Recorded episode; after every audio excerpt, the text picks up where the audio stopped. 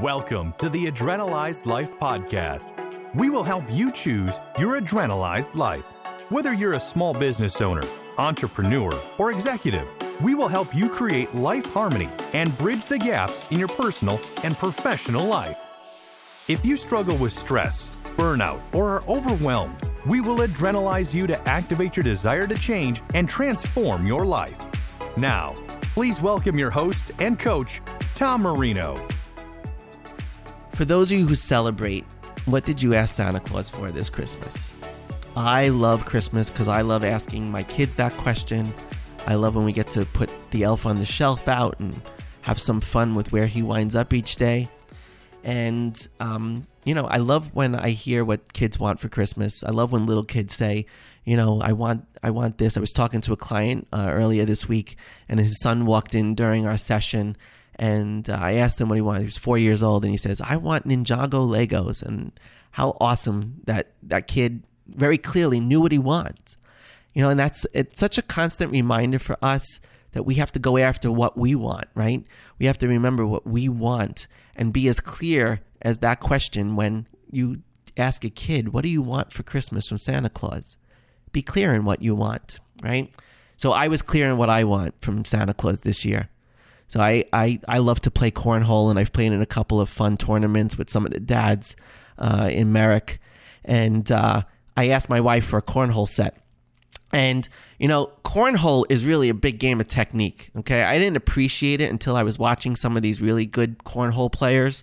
And, you know, it's not that easy to sink that bag into that hole. Okay. It's not that easy. You know, first of all, you, you toss a bag full of resin or corn, depending on what level of competition you're in. You know, the more competitive use these resin bags with this duck material that's on one side and another fabric on the other side. But you, you, you play competitively, and the boards are 27 feet apart, right? So eh, you, you think 27 feet, nah, that's not so bad. But it really takes a lot of technique and how you hold the bag and how you toss the bag into the hole. And, you know, if you get the bag in the hole, it's three points. And if you get the bag just on the board, it's it's one point, right? But you when you play competitively, you know, and if you get nothing on the on the board or in the hole, you get no points, obviously. But when you play competitively, you play against a team. Usually, it's two. It's a team of two against a team of two, and you know you have to work around their bag sometimes, right? Because for each place that you land, so if you both land on the board, you and your competitor, you cancel each other's point out. If both of you sink it into the hole, you cancel out the three points for each other and it goes back to zero. Okay. And you play to 21 points, right? And, you know, if, if your bag is on the edge, you could wind up knocking your own bag off the board, right? So sometimes you're competing against yourself. Other times you're trying to compete so you can neutralize the points. And sometimes you have to overcome those obstacles. So why am I talking so much about cornhole? Why did I just spend the last 4 minutes on corn cornhole? Because cornhole for me is representative sometimes of how we have obstacles in our lives. And that's what we're going to talk about on this show. Okay? We are our own obstacles at times. And I talk about overcoming obstacles with every single client because that typically is the thing that holds us back. And that's the third thing in my choice model. That's the third step in my method overcoming obstacles. That's what the O stands for. Because we tend to get in our own way. What I want you to understand about obstacles is there's different types of obstacles. Now, you can call them blocks, you can call them barriers, you can call them fears, you can call them whatever you want. But there are things that get in our way of making progress and doing what we think about doing. And I was reading recently Jon Acuff's book on soundtracks, and it's about overthinking. And he says, overthinking is what you think gets in the way of what you want. Right? So, how many of you out there right now are overthinkers. How many of you been driving along and and you're sitting in traffic and you're thinking about everything going on in your life and you're overthinking some things. And frankly, you're making yourself nuts, right? We become our own obstacles. Our mind becomes our greatest obstacle at times because of our ability to think things through and to overthink things. But the two types of obstacles I want to talk about today so you understand them is the difference between action blocks or action obstacles versus inner process obstacles or blocks. And well, what an action block implies is that it takes action to overcome them. Action blocks are about overcoming things through action, right? So if you're confused about a career move or you're confused about a relationship and or you're not sure that you have a skill to do something, well, you could take action in those things, right? You can take action to develop the skill if you don't have it, right? If you want to learn how to play the piano, one of my clients right now, he's 52 years old. He's getting ready to learn how to play piano. He wants to learn that skill. That's an action block that's being overcome through action. He's going to develop a new skill. You know, if you're not sure about your finances, make a plan for your finances. Pick up the phone and call a financial planner. Find someone to help you overcome that obstacle. If you're not sure about which direction your career is going, do research. Figure out what the path is forward. Find information, take action right? The word of the day today on my word genius was stasis, right? And what's stasis? Stasis is when there's no action taking place. It's a period of equilibrium. It's a period of inactivity. Action blocks are overcome. Static gets removed when you take action. So take action on the obstacles that can be overcome. It's not that hard. It just requires some movement forward, some type of action. Inner blocks, inner process blocks are different though. There's more of an emotional component. It's not so easy to take action to overcome those blocks and those obstacles, right? Fear is an example of an inner process block, right? We have these fears and it ta- and people say get over your fear, right? Just get over your fear and move on. Well, it's not that simple. I can't just take that action and overcome my fear. We have to understand the fear. We have to work with the fear. We have to integrate the fear. And we'll talk more about integrating fear on the next episode. But that's an example of an inner process block. Self doubt is another example of an inner process block.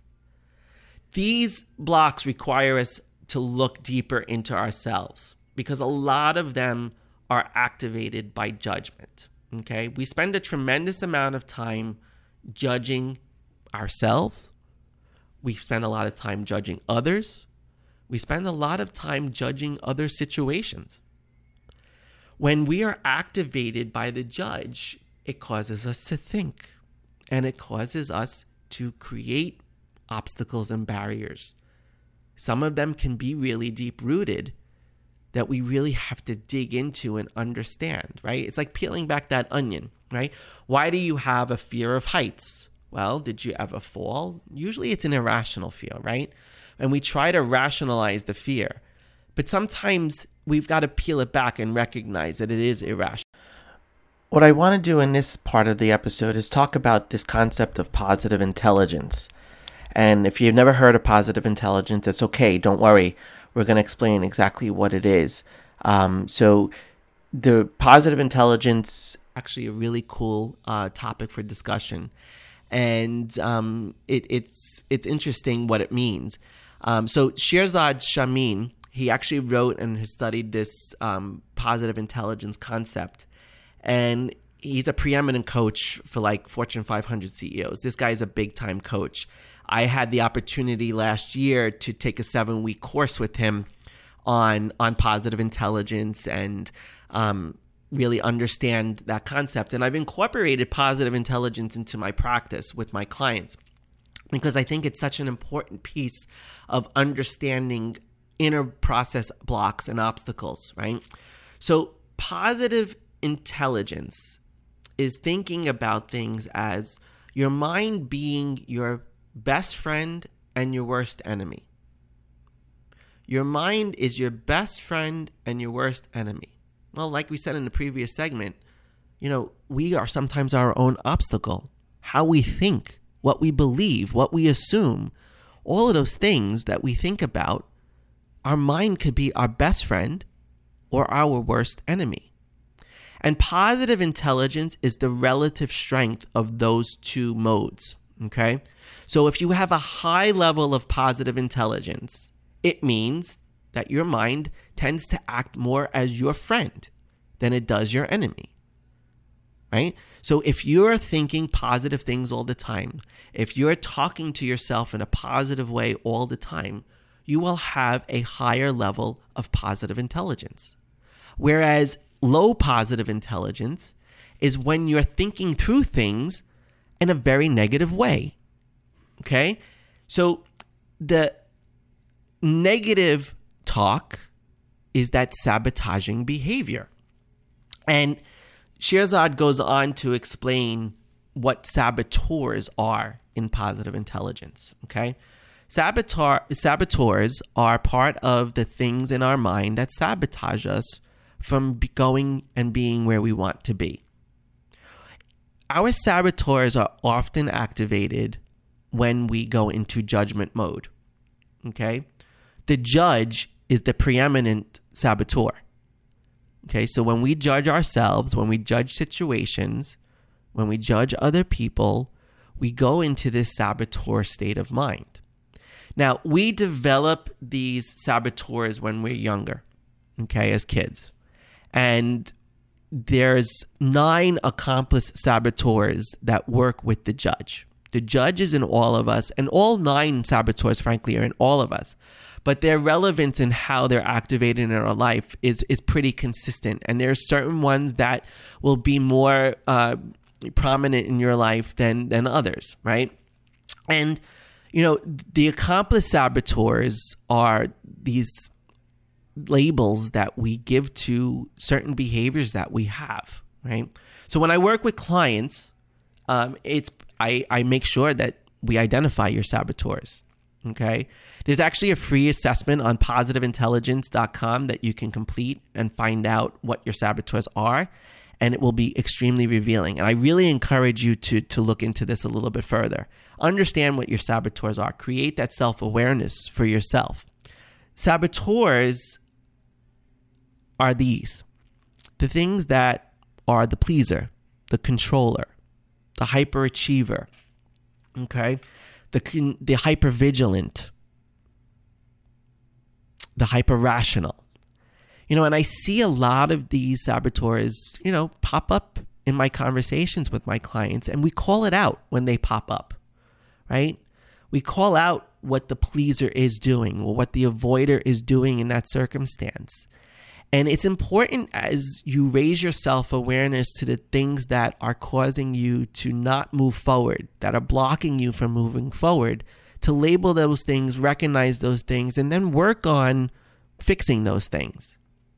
You know, Shirzad explains that each of the saboteurs have characteristics, they have thoughts, they have feelings, and there's justification lies that these saboteurs tell us as we move through the experience of them.